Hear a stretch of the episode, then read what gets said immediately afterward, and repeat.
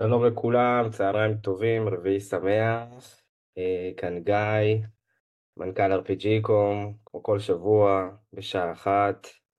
אה, והיום אה, נראה לי לראשונה, מאז שהתחלתי את הסשנים השבועיים האלה מתחילת ינואר, אני גם מארח מישהו, אז תכף נציג את תומר, אהלן, מה נשמע? מה קורה? ואנחנו הולכים לדבר על נושא דווקא קצת שונה, לא עכשיו מסחר באמזון אה, אה, proper, אבל כזה שהוא אה, קריטי ואני פוגש את זה יותר ויותר עכשיו בתחילת השנה, עם כל מיני חששות, גם נראה לי הלייב הראשון שלי השנה היה באמת על המצב הגיאופוליטי ומה קורה אם סין תוקפת את טיוואן והלך קפוט על כל הסלרים בעולם. אז אנחנו ננסה לגעת גם בזה, אולי מעניין אותי לשמוע מה דעתך גם בנושא הזה. אבל בוא נעשה איזושהי היכרות אה, קצרה, ספר לנו קצת אה, מי האדון, במה, במה הוא עוסק וקצת ככה רקע. טוב, אז אה, עומר ששון, אני באזור גיל 23, 23 וחצי, אני לא זוכר בדיוק מתי, עזבתי את הארץ, זה התחיל בזה שנסעתי לטייל במזרח, ואחרי זה הלכתי ללמוד סינית בסין, ואחרי זה נשארתי שם לכמה שנים, והתגלגלתי לכל העולם הזה של מסחר בינלאומי, ייצור מוצרים לחברות. אה, בעיקר למותגים גדולים. ככה מאוד בלונג סטורי שורט, בקורונה באתי לביקור בארץ ונתקעתי פה. אה, האמת זה לא פה זה שם, אני לא בארץ כרגע. אה, ואחרי שנתיים בערך... תגרה אותנו קצת, איפה אתה? ברגע זה אני בתאילנד. בתקופה הזאת גם הכרתי את אשתי, שהיום היא אשתי, ונסענו ואנחנו עושים כבר שנה וחצי סיבוב בין מדינות שמשלבות גם את ה business שלי וגם את ה pleasure, זה גם קצת אה, מתקשר למה שאתה אמרת, לפחד של מה יכול לקרות עם סין, שזה וייטנאם, תאילנד, יפן וסין כמובן, שבסין גם יש לנו אה, עובדים. אה, וזהו, נכון להיום מבחינת העבודה שאני עושה, אני עדיין מייצר, אבל אני מייצר מוצרים רק לכמה מותגים בינלאומיים מאוד גדולים שאני עובד איתם כבר כמה שנים, זה לא שאני עושה sourcing לכל מי שרוצה. וכן מספק שירותי בקרת איכות בעיקר לסוחרי אמזון וליבואנים ברחבי העולם אה, וחולק הרבה מהידע שלי אה, בחינם בערוץ יוטיוב ועוד כל מיני מאוד נהנה לחלוק מהידע ומהניסיון שאני צובר בדרך. טוב סינגרתי זה לא זה לא ביקרתי סינגרתי כמה שנים אה, אז כן אני לא יודע אם זה נחשב בביקור. אבל משם, משם התחיל הג'וק? כן משם זה התחיל כן ממש גרתי שם כמה שנים. על איזה אנחנו מדברים?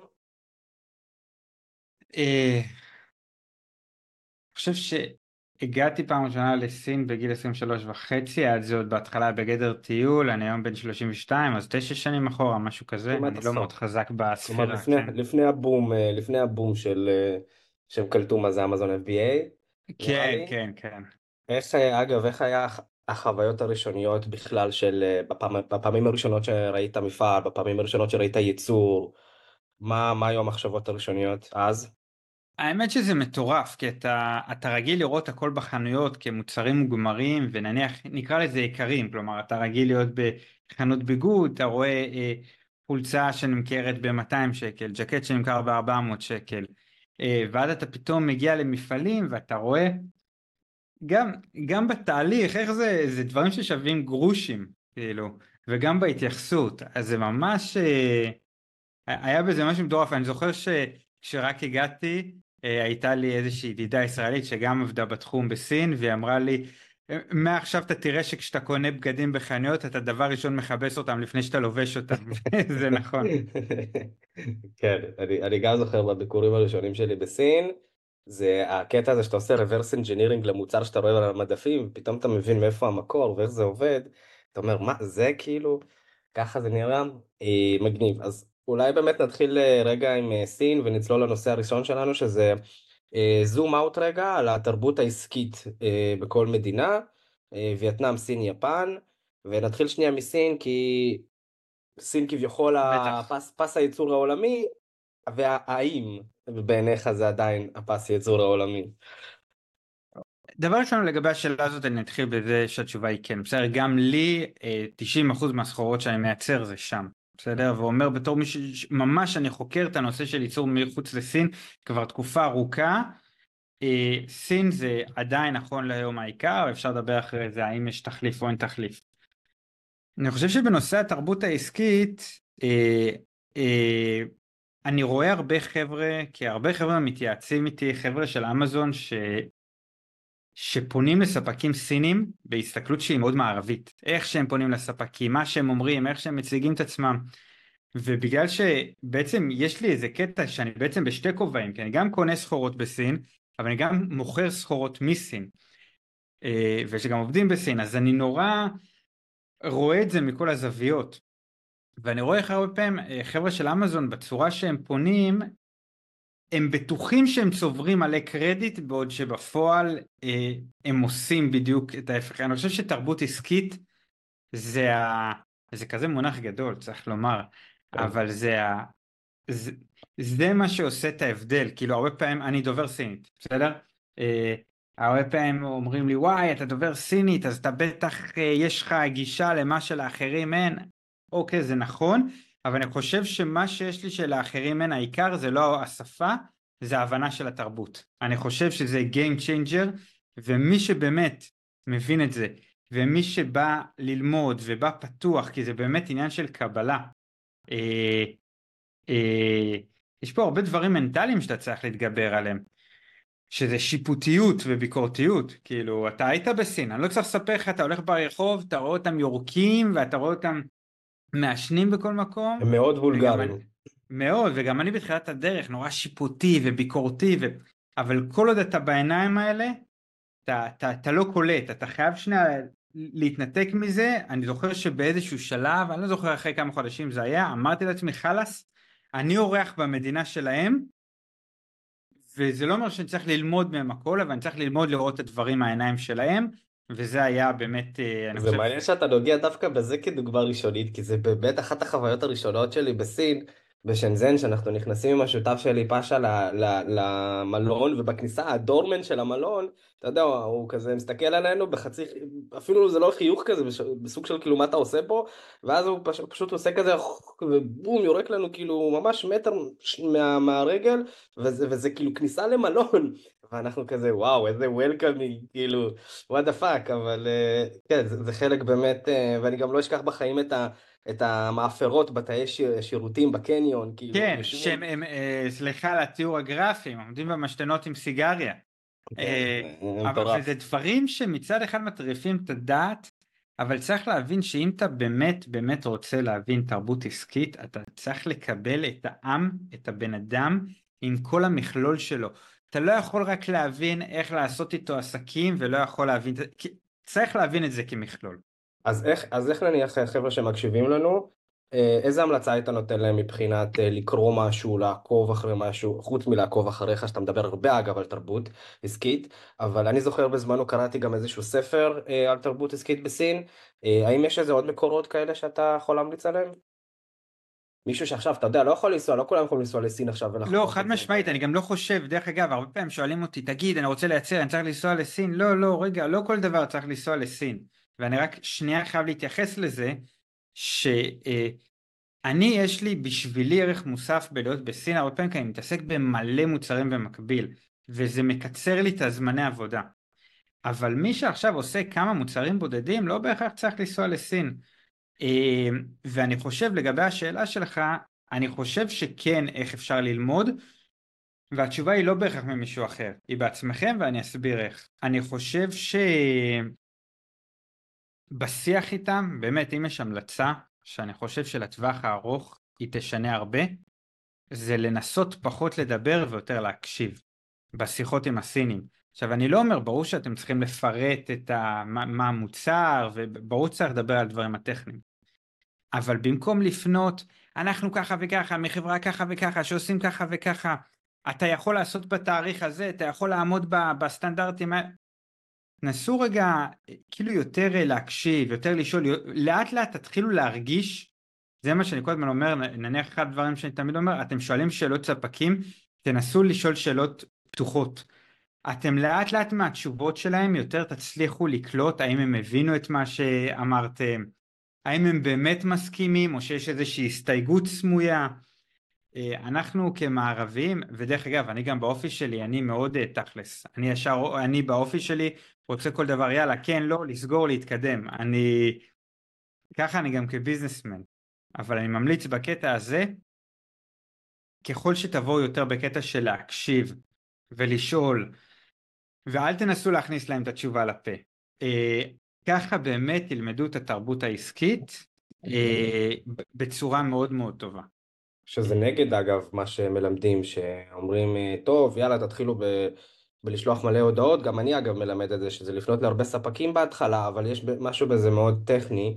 אני תמיד אומר שהספקים גם, אה, כש, כשאנחנו אומרים ספקים, אנחנו לא באמת מדברים עם הספק בצד השני, נכון? מי יושב בצד השני בעליבאבא?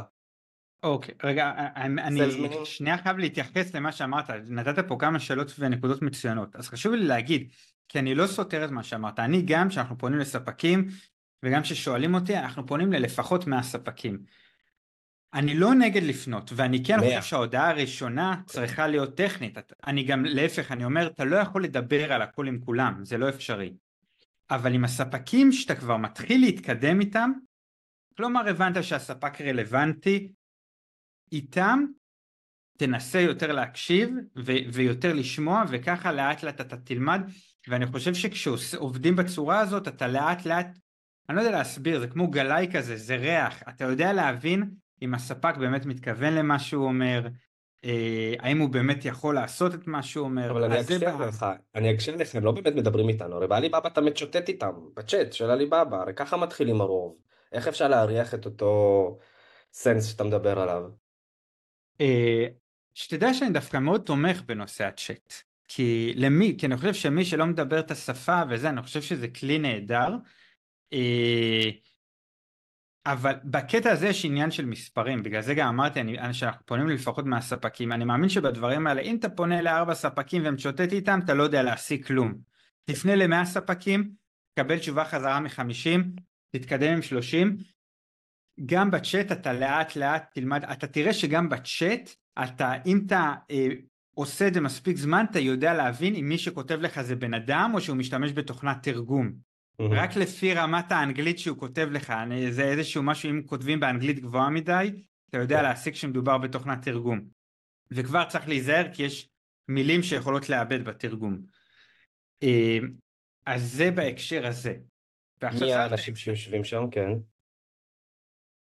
אני, אני חשוב לי להגיד, אתה רואה, אני מסתייג הרבה, כי אני אומר שבדברים האלה אין חוקים, ויש mm-hmm. אנשים שאומרים זה הכל אה, מתווכים, עליבאבא זה ממש לא הכל מתווכים, עליבאבא יש מתווכים, ויש מפעלים, ויש סוכנים, ויש חברות trading, וחלק מהחברות trading הן גם מעולות יותר מהמפעלים. אז יש הכל מהכל, זה דבר ראשון.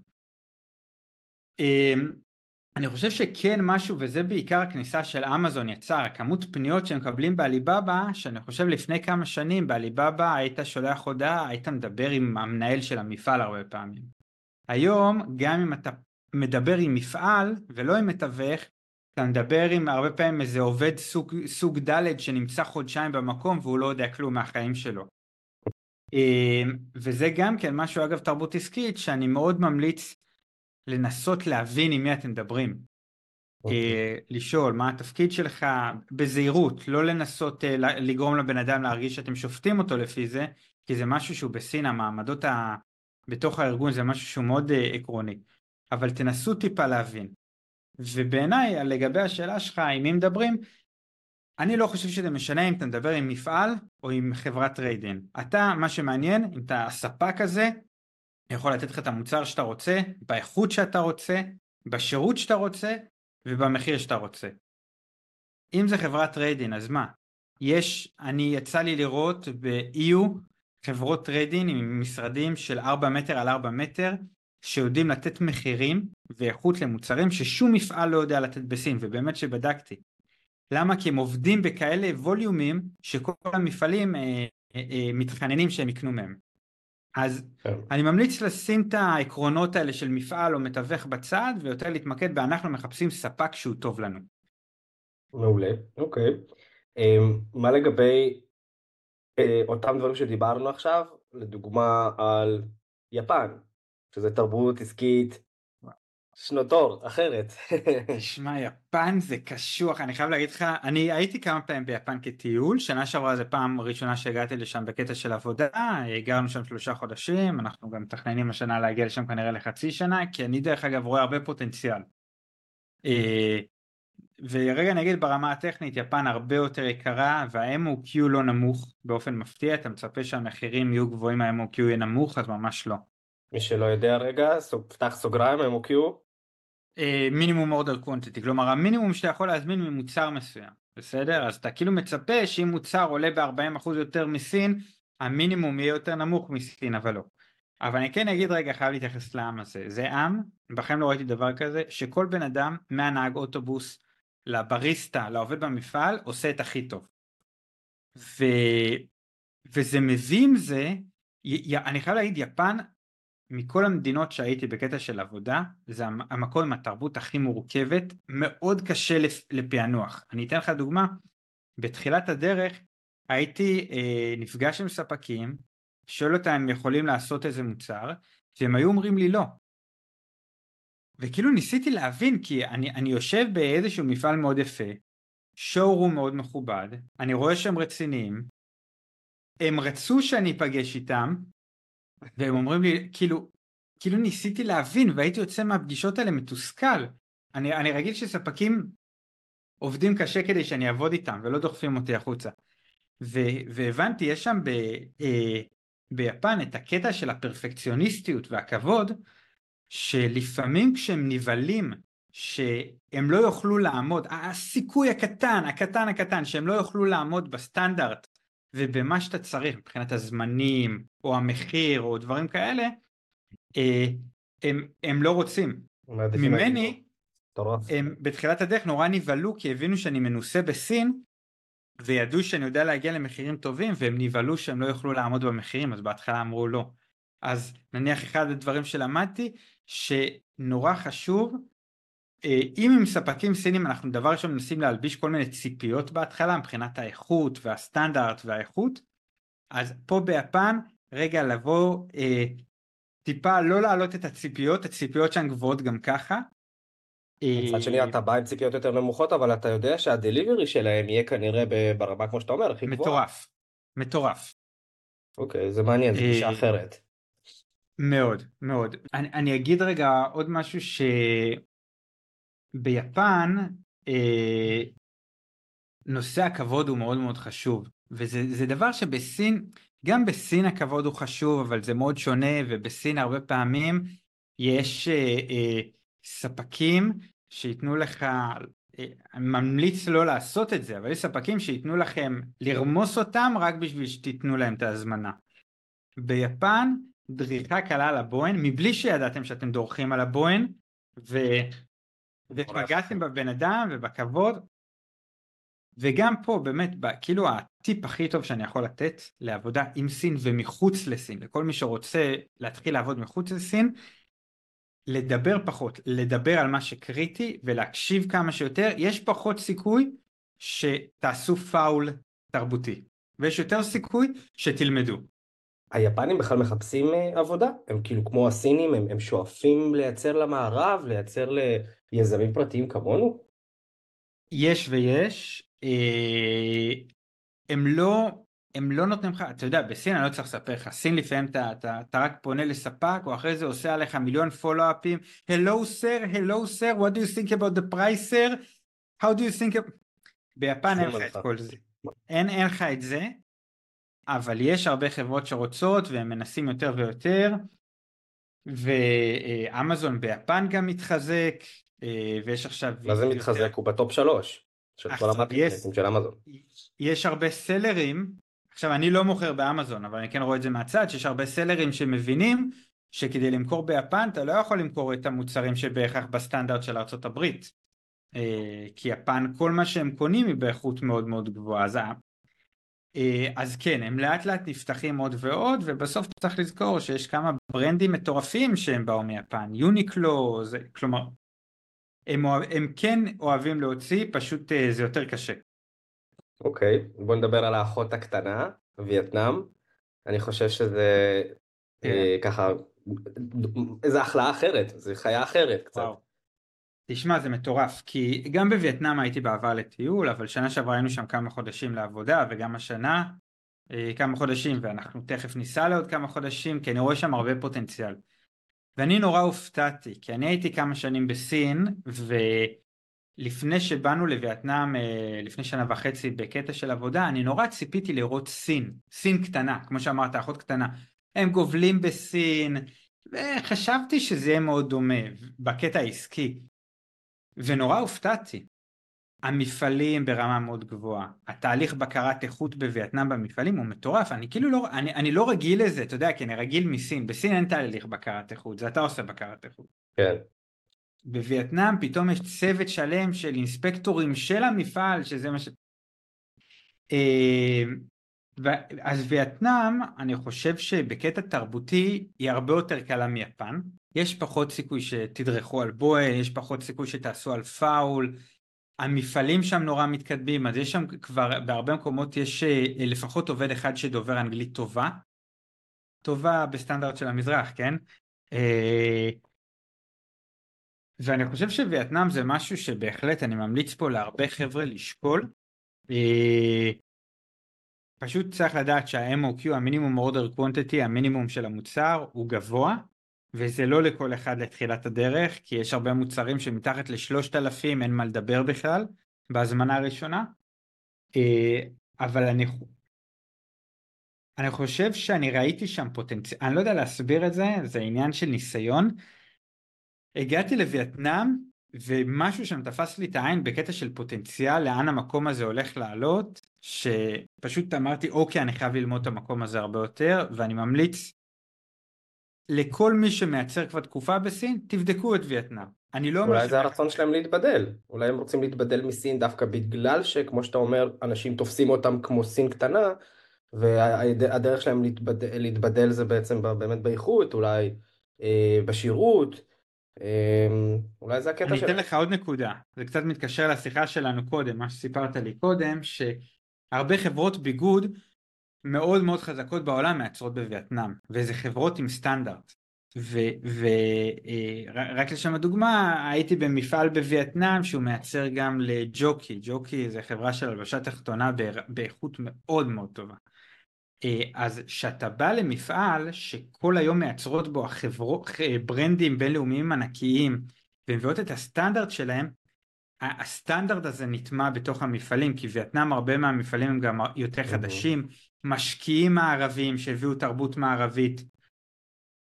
אמ, אז באמת אני חושב שבקטע הזה הפוטנציאל בווייטנאם הוא מטורף, התרבות העסקית היא יותר קלה, יש פחות סיכוי שתעשו פאול, אה, וזה משהו שבהחלט אה, שווה לבחון אותו. מגניב. אה, בוא נתקדם לנושא האחר הבא, שזה יכולת ייצור סלש איזה שהם התמחויות שיש אולי למדינות השונות האלה. מדהים. אני ממש הולך לנסות לתת את זה בכותרות, בסדר? האמת שיש איזה... פתאום נזכרתי, כי אמרתי לך שלא הכנתי משהו, אבל נזכרתי שכן, יש לי איזה גרף כזה שמראה מדינות שונות, אחר כך אני יכול לשלוח אמ, אני אגע ממש בזריזות. סין, אתם יודעים, סין זה כמעט הכל. אה, וייטנאם, ביגוד ברמה גבוהה, אה, מעילים, הלבשה תחתונה, אה, מוצרי עץ ובמבוק. אני רוצה להגיד, חקרתי לעומק את נושא העץ והבמבוק. חומרי הגלם בווייטנאם הרבה יותר יקרים מבסין, לא זוכר את המספר, יש לי אותו רשום, אבל עלות העבודה הרבה יותר נמוכה. אבל אם אתה משכלל את זה בהשוואה שעשיתי היום יותר יקר לייצר מוצרי במבוק בווייטנאם מאשר בסין, האיכות קצת יותר גבוהה. אבל אני כאילו זה, זה מה שאמרתי הפוטנציאל, כלומר אנחנו עוד לא בפיק של הטרנד, אני רואה את העליית מחירים בסין ואני מאמין שזה עניין של זמן עד שבווייטנאם כבר יהיה יותר זול לייצר. יש גם את הנושא של המכס, לא? על העץ, יש איזושהי כן. סוגיית אה, טראמפ, משהו מסין טראמפ. אוקיי, אז היום המס מסין הוא בחלק מהמוצרים הוא 25% גם שזה מטורף לארה"ב אה, מווייטנאם הוא כמעט ולא ויש דברים שזה גם אין מס שזה יתרון משמעותי ואני לא נכנס לפוליטיקה אני כן אגיד שיש תרחיש שטראמפ ייבחר והמס לסין רק יעלה התרחיש הזה כן. קיים ועומד באוויר ו... ואז שאתה מסתכל על זה ככה ואני חושב שזה גם הסיבה שהרבה ברנדים בינלאומיים עוברים לווייטנאם כי הם, הם מסתכלים בראייה עתידית אה, שזה משהו שהוא מאוד משמעותי, כן. אה, וייטנאם גם טובה באלקטרוניקה שהיא פשוטה, אה, ויש שם עוד כל מיני קטגוריות שנראה לי פחות רלוונטיות, מזון וכאלה. יפן, יפן מייצרת כמעט הכל, כאילו אנשים לא יודעים מה זה, אבל הם מייצרים כמעט הכל. העניין זה שפשוט צריך לדעת שבכמעט הכל הזה העלויות והמינימום הרבה יותר גבוה מסין, כאילו בפער, בסדר? אני חושב שגם יפן מאוד מזוהה עם הטכנולוגיה כביכול שלה, אתה יודע, כל נכון. החברות הטכנולוגיות. אני כן יכול להגיד לך, נניח עכשיו אני ניגש לאיזשהו פרויקט של ריהוט, בסדר? אבל ריהוט, משהו עם פטנט, איזשהו שולחן עם עיצוב מאוד מיוחד, אה, ובדקתי הרבה ספקים בסין, ואני בודק גם קצת בווייטנאם ותאילנד, אבל ככל הנראה נמשיך בכלל עם ספק ביפן, אה, שזה כמו שאמרתי, זה לא טכנולוגי, זה מאוד לואו-טק כביכול ריהוט, אבל הייתי אומר הם המדינה למשימות מיוחדות. רמות הגימור, כן. זה מעניין. אה, וזה, הם, כן, רמות הגימור הייתי אומר. אה, בתאילנד אני אגע בנקודה, תאילנד יש עניין של אה, ריהוט, בגדים, טקסטיל ב-MOQ שהוא נמוך, ותכשיטים. זה מי שמוכר תכשיטים, ואני יודע שיש כאלה שעושים את זה באמזון, למרות שזה תחום קשה, בדגש תכשיטי כסף או תכשיטים שמשובצים אבנים, תאילנד אה, מקום מעולה לעשות. אה, דרום קוריאה אני אגע בנקודה, אה, יש שם גם אלקטרוניקה ומתכת וזה, אבל אימפריה קוסמטיקה מטורפת, מטורפת. אה, הייתי ב... לפני שנה הייתי, פחות, הייתי בתערוכה בטוקיו שנקראת ביוטי וורלד, זו תערוכה של יצרני קוסמטיקה וביוטי מכל העולם, אז היו שם גם סינים, היו גם הרבה יפנים, אבל דרום קוריאה באמת זה... אה, ודרך אגב אני יודע שיש חבר'ה של אמזון שכן נכנסים לתחום הזה למרות הסיבוכים ולמרות האישורים, כן. אה, זה משהו שכדאי להכיר. אני תמיד אומר שהם יודעים לייצר קוסמטיקה מהכל, תן להם חלזונות, תן להם פנינים. הכל, הכל, חלזונות, זה נכון. נכון. יש להם מסכות לפנים וחלזונות. אה, גם בסין אה, יש בעצם, כלומר אם שנייה לסיים את הנושא הזה, אה, בסין יש פרובינציות שמתמחות בדברים מאוד מאוד ספציפיים, כמו כן. שאנחנו יודעים להגיד ששנזן זה טכנולוגיה. נכון. או אלקטרוניקה, סליחה. EU זה פיצ'פקס, למרות ש-EU זה בירת מסחר, כלומר כל המסחר מתנקז לשם בסוף. Yangjiang יש שם להבים, סכינים, מספריים וכאלה, אז באמת זה מתחלק למחוזות. על אף שצריך לומר שבשנים האחרונות אנחנו רואים שמתחילות להיות זליגות כאלה מכל מיני סיבות אה, ואני רק אגע דקה בטיוואן שטיוואן מי שמייצר molds מפלסטיק תבניות מפלסטיק שבעצם הוא רוצה לייצר איזשהו עיצוב ייחודי אה, מומלץ לבדוק את טיוואן הרבה יותר יקרה מסין אבל באמת יודעת לעשות דברים יפים. אבל כן חייבים לגעת אה, ולומר שבכל מיני תרחישי אימים שאנחנו מתארים לעצמנו עם סין וטיוואן, בעצם אם אתם מייצרים בטיוואן, לא בטוח עד כמה הגנתם על עצמכם. כמו שהיה לנו גם בקורונה, זה לא היה כזה תרחיש אימה של מלחמה, אבל בקורונה בעצם היה להם את משבר השבבים הבינלאומי, שטיוואן נראה לי זה יצרנית השבבים הכי גדולה בעולם, לא? כן. ובעצם היה מחסור מטורף בכל העולם של מכוניות, של מחשבים, של... זה רק נתן לנו טעימה של הכאוס שיכול להיות. אמ, מבחינת מחירים אה, אולי לא, לא נדון על זה הרבה כי נגעת בזה אבל אם אתה באמת צריך לשים אותם על סקאלה מקום ראשון הכי יקר שני שלישי מבין המדינות. אוקיי יפן יפן ודרום קוריאה בפער יותר יקרות. אה, אני חושב שהייתי אומר שאחרי זה טיוואן. אה, אוקיי ועכשיו לגבי סין ווייטנאם חשוב להגיד כזה דבר. וייטנאם במה שיותר, שיותר זול שם לדוגמת טקסטיל אם אתה עומד בכמות מינימום הגבוהה, בפער יותר זול מסין, אוקיי? ביגוד בהרבה דברים, הרבה יותר זול מסין, בפער, בסדר? דרך אגב, בווייטנאם קצת חקרתי גם את נושא הנרות, אנחנו עכשיו ניגשים לפרויקט תחום מפתיע נרות. אמ, אז הייתי אומר שווייטנאם במה שיותר טובה היא הרבה יותר זולה, אבל כן, בהרבה דברים, ו- ופה הקושי, כאילו כי כולם רוצים diversity, אבל עדיין אה, סין בהרבה דברים הכי זולה, הכמות מינימום הכי טובה. אה, בסין גם יש איזשהו ecosystem שחייבים להבין אותו, כלומר בווייטנאם הלכתי למפעל נרות, אנחנו ניגשים באיזשהו פרויקט של אה, נרות יוקרה. הנרות אני אייצר אותם בווייטנאם, את ה... אה, איך קוראים לזה? הקייסים של הנרות, כן. ה... ה... זה, מייבאים אותם מסין. בסין, זה הם עושים. לא, זה, ככה זה. כן. זה אין, את זה בווייטנאם. בסין אתה מייצר משהו, הכל מגיע מסין, האריזה מסין, ה-KCN מסין. יש לך מערכת שילוח, השילוח בתוך סין הפנימי מאוד מאוד זול. מערכת משומנת המשלוחים בתוך סין. בסין יש איזשהו אקו סיסטם, אבל פשוט צריך להבין שאם אנחנו, אנחנו צריכים פה טיפה ראייה עתידית, וספציפית פה אני מדבר על וייטנאם, יכול להיות שזה עדיין לא הזמן שלכם לעבור, אם אתם בתחום כזה או כזה, שווה, אתם לא רוצים יום אחד לגלות עוד ארבע שנים שהמתחרה שלכם פתאום מתחיל לייצר ב-40% יותר זול מכם בווייטנאם, ואני מאמין שמתישהו הגרף הזה וייטנאם תעבור. אה, מגניב. הצד השני של הדבר הזה של ההתמחות ושל המחירים זה אה, בעצם גם האיכות. אז נגעת באיכות אה, פחות או יותר גם, שזה מאוד דומה גם למחירים, יפן מאוד מאוד מקפידים, סין זה באמת diversity וכו', אבל אני, אני דווקא פה אשאל שאלה טיפה יותר ממוקדת, אני תמיד אומר גם בליוויים שלי, ש... אה, אם אתה תלחץ יותר מדי את הספק הסיני, הוא ידע לייצר לך את מה שאתה רוצה, אבל כנראה שזה יבוא על חשבון האיכות. אה, עד כמה זה עדיין נכון, ואם אתה גם רואה את הדברים האלה במדינות האחרות. או, שאלה מצוינת. בגדול אני אגיד שאני מסכים, בסדר? אני מסכים, וזה האמת שזה מאוד מתחבר לנקודה שאמרתי, לפחות לדבר ויותר לשמוע, וזה גם מתחבר למה שאתה אמרת ללפנות הודעה להרבה ספקים. אני חושב שאם אתה פונה להרבה ספקים ואתה יותר שומע מאשר קובע להם מחיר, אתה מבין פחות או יותר מה אה, הסטטוס של המחיר, מה זה מחיר טוב, מה זה מחיר גבוה ומה זה מחיר נמוך, ואתה לבד מבין עד כמה יש לך מקום ללחוץ. כלומר אם פנית להרבה ספקים והספק נתן לך מחיר הכי טוב בפער על כל השאר, ואתה תלחץ אותו יותר מזה, כן, כנראה שאתה תפגע באיכות, אוקיי? מעלה חשד גם. שזה... כן, אני חושב שזה עדיין נכון, וזה באמת מתחבר ליותר להקשיב ופחות לדבר.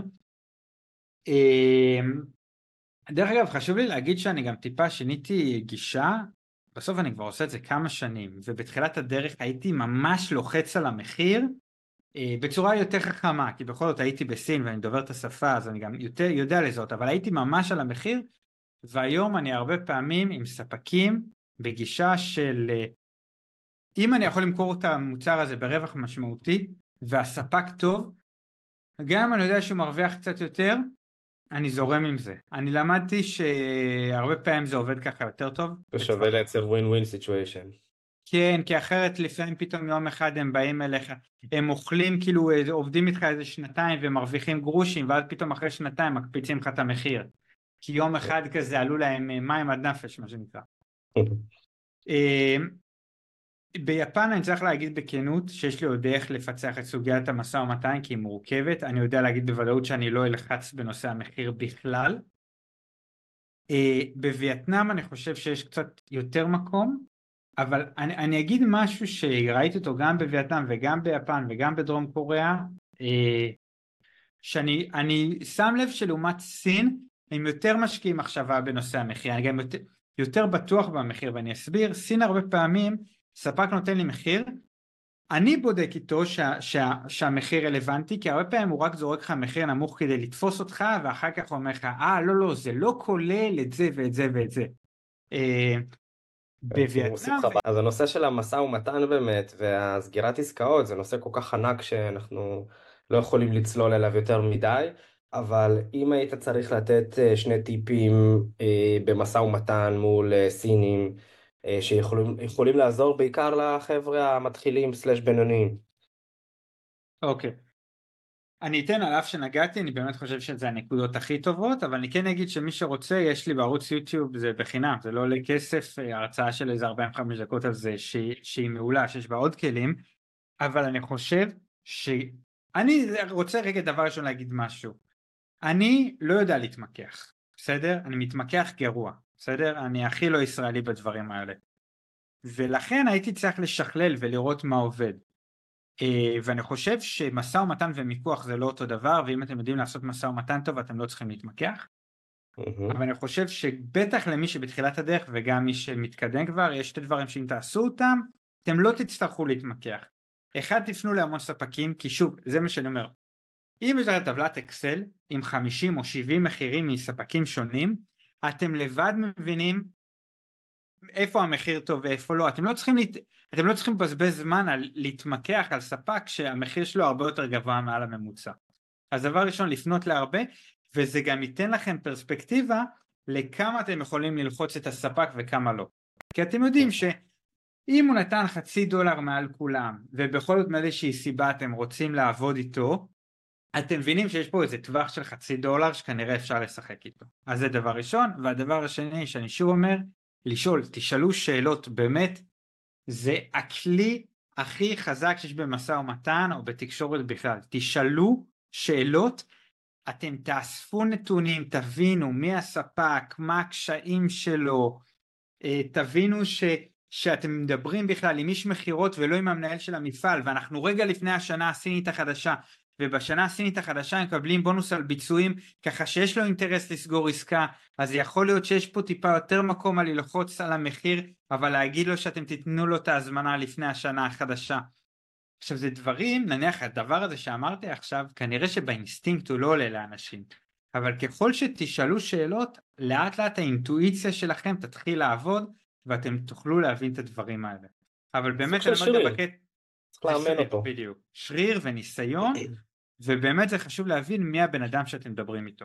לא כי אם אתם מדברים עם, עם שכיר ולא עם הבעלים זה לא טוב, לא, פשוט כי האינטרסים הם לפעמים שונים. מעולה. נושא אחרון באמת ונגעת בזה קצת כי הזכרת את החג זה, זה עכשיו לא עכשיו אנחנו בשיא של ה-Chinese כן, New Year כן. שזה כאילו ביג תינג שהמערב צריך לה, להבין אותו רגע כי יש פה ניואנסים של של אה, להיעלם פתאום וללכת נכון. לזה וגם מה קורה בסין בשלב הזה שזה מדברים על זה שזה ההגירה הכי גדולה בעולם שהם נוסעים לבתים והכל ומה קורה כשהם חוזרים אה, ולא בטוח שמישהו חוזר זה בכלל הבן אדם שדיברת איתו לפעמים יש גם את הקטע הזה של ההברזה נכון. אה, אחרי שמקבלים את המעטפה האדומה תיגע בזה רגע. כן זה, זה נקודה סופר חשובה אני חייב להתייחס לנקודה האחרונה שאמרת כי היא ממש חשובה. צריך לדעת שבעצם בחג הם מקבלים מעטפה הונג באו מעטפה אדומה עם כסף בונוס מה, מהבוס שלהם. ואז הם יוצאים לחג והרבה פעמים בזמן החג הם מקבלים משכורת אז הם עדיין לא מודיעים על התפטרות ואז אחרי החג שחוזרים לעבודה הרבה פעמים העובדים פשוט לא חוזרים. בסדר? איפה זה פוגש אתכם וזה קריטי בתור מוכרי אמזון שיכול להיות שנניח אתם השקתם מוצר בפברואר אה, שנה שעברה והיו כל מיני תקלות איכות ודיברתי עם הספק ולאט לאט זה השתפר כי הוא חינך את העובדים לפי מה שאמרתם לדוגמה שהסגירה צריכה להיות בצורה יותר טובה או לעבוד עם כפפות כדי לא להשאיר סימנים ודברים כאלה. צריך להבין שאחרי החג הרבה פעמים הרבה מהעובדים מתחלפים. מגיע עובד חדש שלא מכיר שום דבר. אל תצאו מנקודת הנחה שהבעלים של המפעל עושה את התהליך שימור ידע תגדילו ראש, אני ממליץ להשקיע בבקרות איכות אחרי החג, אבל גם כמנע מראש לתת את הנקודות החשובות ולהזכיר אותם למפעל, זה משהו שהוא מאוד מאוד חשוב, רואים אחרי החג הרבה תקלות איכות, גם בעיקר כי הם בלחץ להדביק את הפער. אה, ובכלל אני ממליץ ברמת ההיערכות עוד מראש לשאול את הספקים כבר חודש קודם, לשאול אותם מתי אתם יוצאים לחג, מתי אתם חוזרים, אני מאוד מציע לכבד את זה, ולא לנסות ללחוץ עליהם שיעבדו בחג. החג הזה זה החג הכי משמעותי שיש להם, ו, ואני יודע לפעמים זה פוגע בפס וזה, ובמערכת, אבל לנסות לכבד את זה, אה, כי צריך לומר את האמת, לרוב גם אם אומרים לכם שכן, הם לא יעבדו בחג, אה, אז אה, נסו לכבד את זה, תנו להם את הספייס ותשאלו מראש מה הזמנים וככה תוכלו להיערך לזה מראש. אתה ממליץ לפנק אותם במתנות לחג ואם כן באיזה לא. שלב כי... התשובה היא לא, חד משמעית לא, לא, לא. מעניין למה? רוצה להגיד שנייה משהו, בסדר? אני אה, גרתי כמה שנים בסין, אני אגיד משהו שאשתי לא אוהבת שנדבר עליו, הייתה לי חברה סינית כמה שנים, אני באמת נראה לי מבין את התרבות הסינית יותר מהאדם הממוצע. אמ, אני זוכר גם שבתחילת הדרך, בתחילת הדרך הייתי אה, שכיר, לא, אה, לא היה לי עסק משל עצמי, וש, וזה היה קצת לפני החג, ושאלתי את, ה, את המנהל שולחים מתנות, והוא אמר, למה שאנחנו נשלח לספקים מתנות שהם ישלחו לנו, אנחנו קונים מהם, לא להפך. ודבר ראשון צריך להבין שעיקר החג נותנים, נותנים כסף, בסדר? לא נותנים מתנה. אז אני לעובדים אני נותן כסף.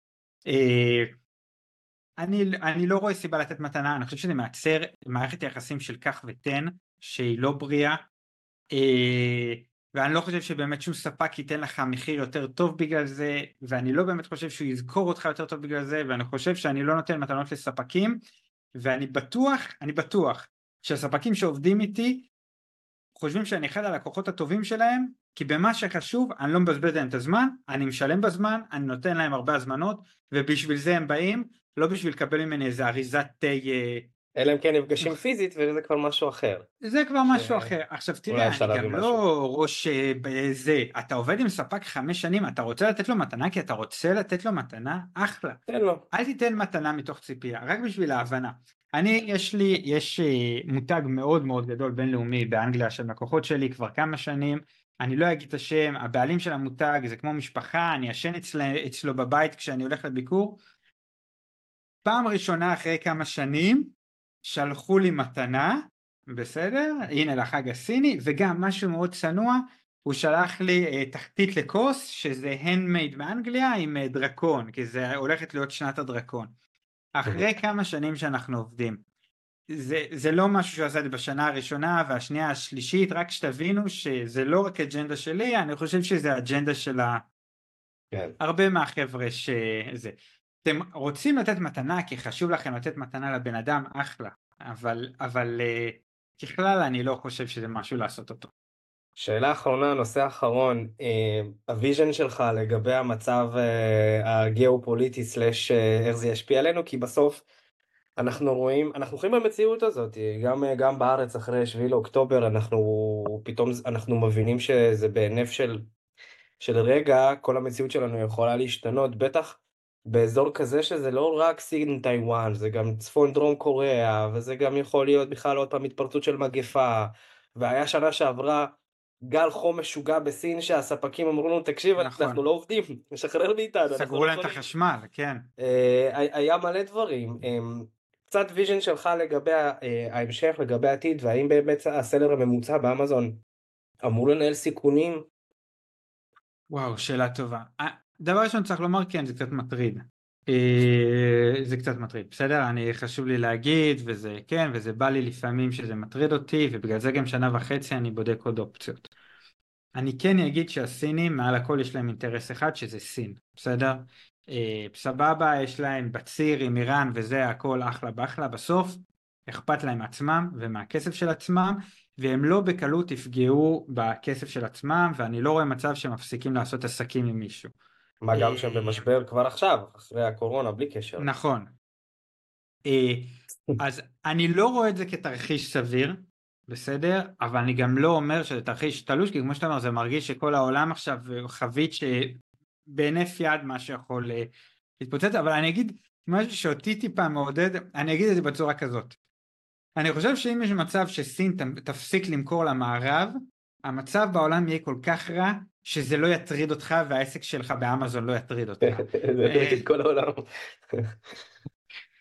אז אה, זה מה שאני חושב, אז שווה לבדוק חלופות, אבל אה, שווה לבדוק חלופות. ושיהיה פלן לא פשוט שיהיה פלן בי. שיהיה פשוט אה, תוכנית ב', אני חושב שזה נכון לגבי כל עסק, לא, לא רק לאמזון. אבל אני כן חייב להגיד משהו של...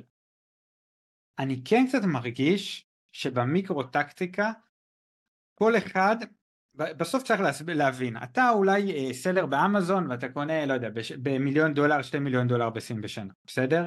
אז אתה אומר, אוקיי, אני בן אדם בודד, כמה אני משפיע על המצב הזה? אבל בסוף סין כמדינה, הם לא מסתכלים רק עליך, הם מסתכלים נניח על כל אוכלוסיית אמזון במערב שקונה מהם. כמות נכבדת, ואז הם כנראה ישאלו את עצמם, אנחנו רוצים לפגוע בזה? וכנראה התשובה היא לא. עכשיו אף אחד לא באמת באמת יודע מה עובר להם בראש, רק המנהיג העליון בסין יודע, בסדר? שי ג'י פינג, אה, וחוץ ממנו אף אחד לא באמת יודע, אבל מההיכרות שלי ככה אני מנתח את הדברים, ואם זה יותר מעניין אותך יש לי פרק נהדר בפודקאסט עם יובל ויינרב, שהוא גם מומחה לסין, ודיברנו על זה איזה שעה, כי זה באמת אה, נושא היום. כנראה. אבל אני חושב שה bottom line אבל זה באמת אה, שהכל נע בעולמנו סביב האינטרס הכלכלי. ואני חושב שזה, שזה נכון אגב גם אה, עם מה שקורה היום ו, וגם בעתיד, וזה איזושהי נחמה אולי באמת לקראת לקראת ההמשך. תקשיב זה נושא כל כך מרתק אני בכיף הייתי יכול לדבר איתך נראה לי עוד איזה חמש שעות. אני חייב לציין שזה גם הלייב כנראה עם הכי הרבה engagement כי אני רואה מה קורה פה בפייסבוק. וזה מגניב ואם יש לכם חבר'ה עוד עוד שאלות אז עומר בקהילה ואתם תוכלו לשאול פה בצ'אט כמובן. ותעקבו אחרי עומר בלי קשר אולי תזרוק לנו את הלינק שלך ככה לאינסטגרם שלך גם פה כן אני אשלח אחרי זה אני לא מול הפייסבוק אני אשלח ואני ממליץ שאני נותן מלא טיפים בחינם. כן מעולה והיה לי ממש ממש כיף לדבר תודה רבה על הזמן שהקדשת וניפגש שבוע הבא ביום רביעי נדבר על נושא אחר. יאללה אלוף תודה רבה תודה רבה.